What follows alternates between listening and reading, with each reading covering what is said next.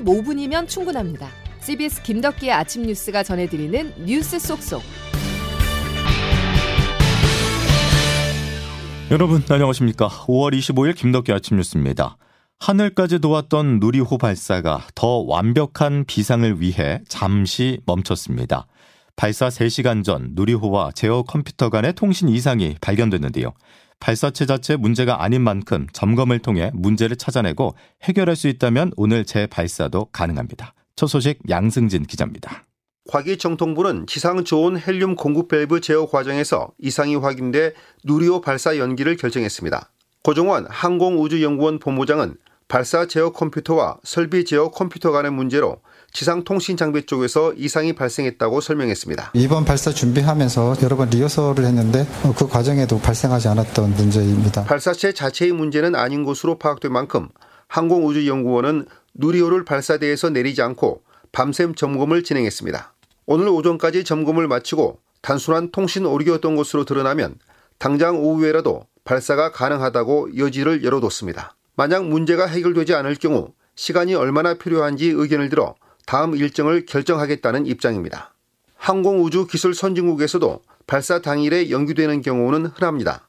미국 우주왕복선 엔데버호는 2009년 6월 연료 주입 지상 설비 문제로 발사가 중단된 뒤 6차례나 더 연기한 끝에 발사에 성공했습니다. 지난해 누리호 2차 발사 때도 강풍과 센서 이상 등으로 발사 일정이 두 차례 연기된 적이 있습니다. CBS 뉴스 양승길입니다. 문제 해결을 위해 밤샘 작업이 이어졌습니다. 오늘 오전까지 점검을 해보고 누리호 발사관리위원회에서 발사 재개 여부를 최종 결정할 방침인데요. 현장 연결해 보겠습니다. 나로 우주센터에 나가 있는 이정주 기자 전해주시죠. 네, 이곳 나로 우주센터는 어제 발사 중단 사태 이후 신중한 분위기가 흐르고 있습니다. 과기부 오태석 1차관은 오늘 오전 발사관리위원회를 열고 누리호 발사 시각을 결정하겠다고 했지만 어, 내일 발사 진행이 가능한지 여부는 오늘 그 저녁에 이루어질 시스템의 문제 원인 파악 및 해결 여부에 따라 달려 있는데 어, 문제가 내일 오전 중으로 만약에 해결이 된다고 하면 다시 한번 재반 상황을 고려해서 회의를 열기 전까지 통신 결함 문제를 해결할 수 있느냐가 관건입니다. 앞서 예비 점검 단계에서 발견되지 않은 결함이 발사 직전에 드러났다는 측면에선 장기적인 검토가 필요하다는 지적도 나옵니다. 풍속의 영향을 많이 받는 발사체의 특성상 향후 날씨가 변수입니다. 나로 우주센터가 있는 전남 고흥 일대의 오늘 날씨는 약한 바람과 구름 정도로 양호할 것으로 보입니다. 그러나 주말 동안 남태평양에서 북상 중인 태풍 마와르의 영향권에 한반도가 들어설 것으로 보이면서 이번 달을 넘기면 누리호 발사를 위한 적정 시기를 맞추기 쉽지 않다는 분석도 나옵니다. CBS 뉴스 이정주입니다. 누리호 발사 못지않게 국민적 관심을 받고 있는 후쿠시마 오염수 시찰단이 두 번째 현장 점검을 마쳤습니다. 방출, 희석 장비를 집중적으로 살펴본 것으로 전해지는데요. 시찰단은 이제 일본 정부와 기술 회의를 진행한 뒤에 내일 귀국합니다. 보도에 김영준 기자입니다. 어제 저녁 7시가 다 돼서 원전에서 나온 시찰단장 유국희 원자력 안전위원장은 취재진에게 이렇게 밝혔습니다.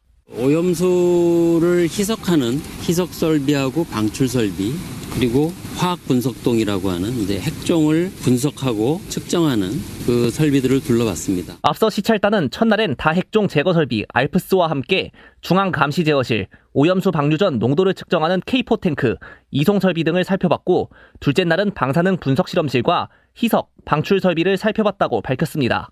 특히 긴급시 쓰이는 차단 밸브와 함께 희석 설비를 중점적으로 살폈다는 설명입니다. 충분히 희석이 될 수 있는 만큼의 펌프의 용량이 있는지, 기능을 수행하는지 이런 부분들을 중점적으로 오늘 살펴봤다 이렇게 말씀드릴 수 있을 것 같습니다. 다만 어제 브리핑에서와 마찬가지로 전반적인 평가는 현장 점검 이후에 도쿄전력으로부터 받을 다양한 자료를 종합적으로 고찰해야 할 수 있다고 덧붙였습니다.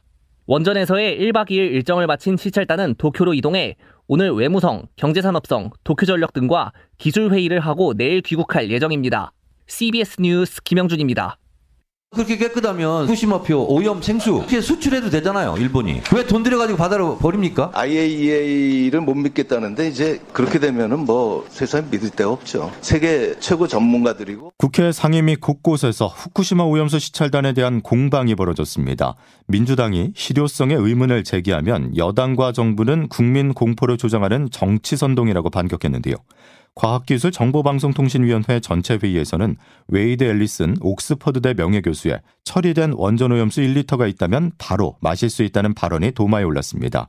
관련해서 주한규 원자력 연구원장은 마시면 안 된다는 입장을 밝혔습니다. 그 오염수의 삼중수소 농도가 평균 62만 베크렐입니다. 리터당. 근데 음용수 기준이 만입니다. 그러니까 62배 되는 거니까 상시 음용을 하면 안 됩니다. 국민의 자유와 기본권을 침해하고 공공 질서를 무너뜨린 민노총의 집회 행태는 국민들께서 용납하기 어려울 것입니다. 이 집회와 시위의 자유라는 것이 다른 동료 시민들의 자유를 심각하게 침해하는 경우까지 보장되어야 하는 어떤 절대적인 권리는 아니지 않습니다. 물대포 없애고 수수방관하는 물대응으로는 난장 집회 못 막습니다. 난장판 집회를 해산하는 것은 탄압 아니라 법치입니다.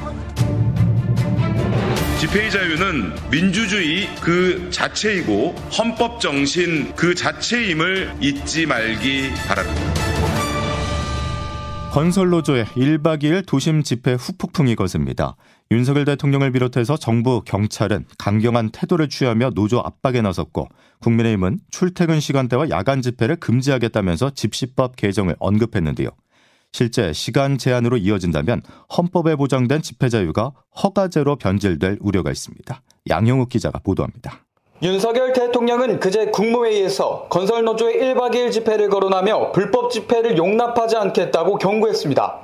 당정은 윤 대통령에 발맞춰 자정부터 오전 6시까지 야간 집회를 막는 집회 및 시위에 관한 법률 개정을 추진합니다. 건설노조가 지난주 집회에서 교통정체와 소음을 일으키는 등 밤중에 시민들의 불편을 초래했다는 게 명분입니다. 이미 헌법재판소는 2009년 집회를 불허하는 법조항은 헌법에 위배된다고 판결한 바 있습니다. 그런데도 야간 집회 금지에 나선 건 근로시간 논란에서 사실상 완패했던 정부가 고 양해동 씨의 불신 정국을 맞자 도리어 노동계 압박 수위를 높이는 정치적 선택을 내렸다는 분석이 나옵니다. 민주사회를 위한 변호사 모임 이창민 변호사입니다. 확실히 특정 세력을 위축시키기 위해서 하는 걸로 보이네요. 노동계는 백남기 농민 사망 이후 인권 경찰을 표방하던 경찰이 스스로 약속을 저버리려 한다고 비판합니다. 공권력 감시 대응팀 랑이 활동가입니다. 그래서 집회 시위 패러다임 바꾸겠다고 얘기했거든요. 평화적인 방식으로 이루어진 집회에 대해서는 이런 가운데 민주노총이 오는 5월 31일 경고 파업을 예고해 노정 갈등은 더욱 거세질 전망입니다. CBS 뉴스 양영욱입니다. 민주당은 보고만 있진 않았습니다. 정부 여당이 노동개혁 집시법 개정의 속도를 내자 재계가 무제한 파업법으로 보고 있는 노란 봉투법을 단독으로 본회의에 직회부시켰습니다. 정치가 사라진 악순환의 연속입니다. 김명지 기자입니다.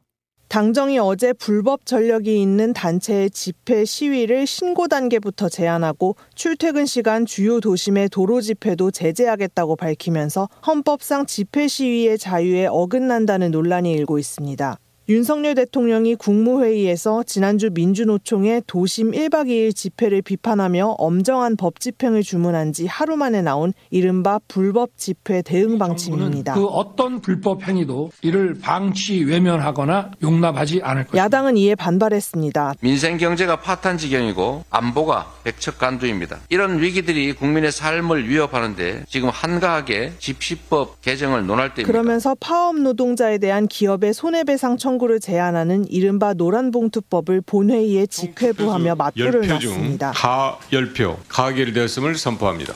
여당 간사인 국민의힘 이미자 의원은 이것이 현재 민주당이 처한 코인 논란, 돈봉투 사건 등 상황을 모면하기 위한 거라고 반발했습니다. 국면 전환용으로 하려고 하시는 것 같은데 윤 대통령은 양국관리법, 간호법에 이어 세 번째로 해당 법안의 거부권을 행사할 가능성이 높은데 이에 여야의 대치 정국이 장기화할 거란 우려가 나옵니다. CBS 뉴스 김명지입니다.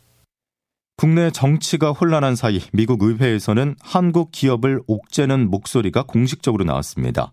중국의 미국 반도체 제조사 마이크론 제재 이후 그 공백을 한국 기업이 메워서는 안 된다는 주장인데요.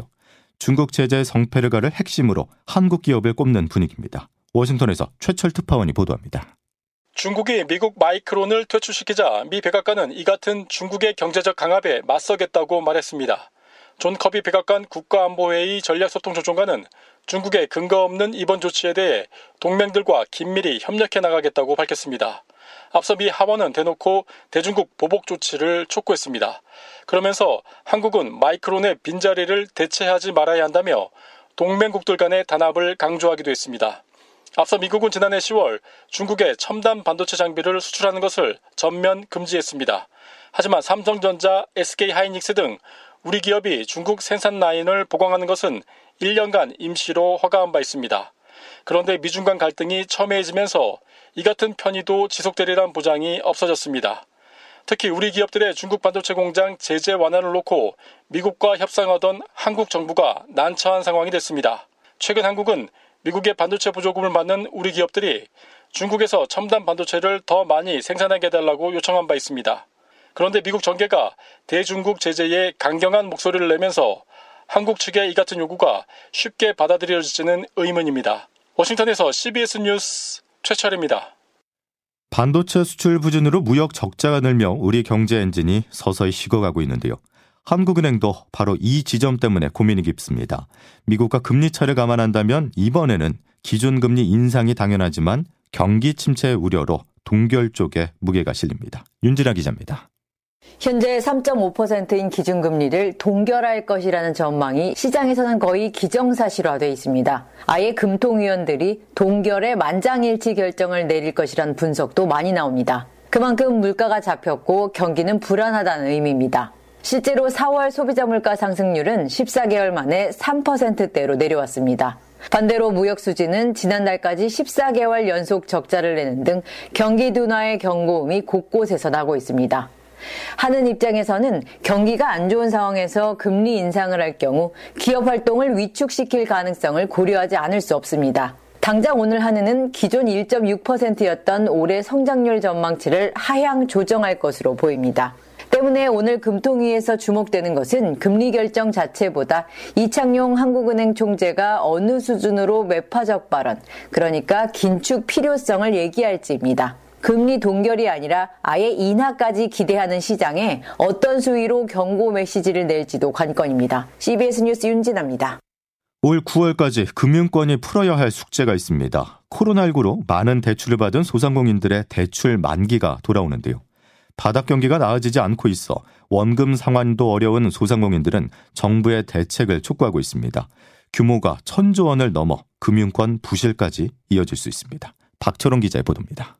지난해 4분기 말 현재 자영업자, 소상공인 대출 잔액은 1,019조 8천억 원. 이들은 대출 원리금 상환 유예 조치 종료에 따라 9월이 되면 상환을 시작해야 합니다.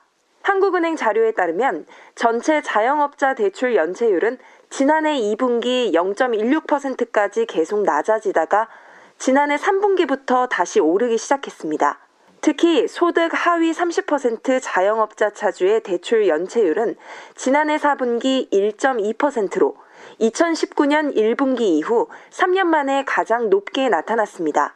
이창용 한은 총재는 자영업자 대출 연체율이 하락한 것은 대출 상환 유예 등 정부 정책으로 인한 착시 현상이었다고 분석했습니다.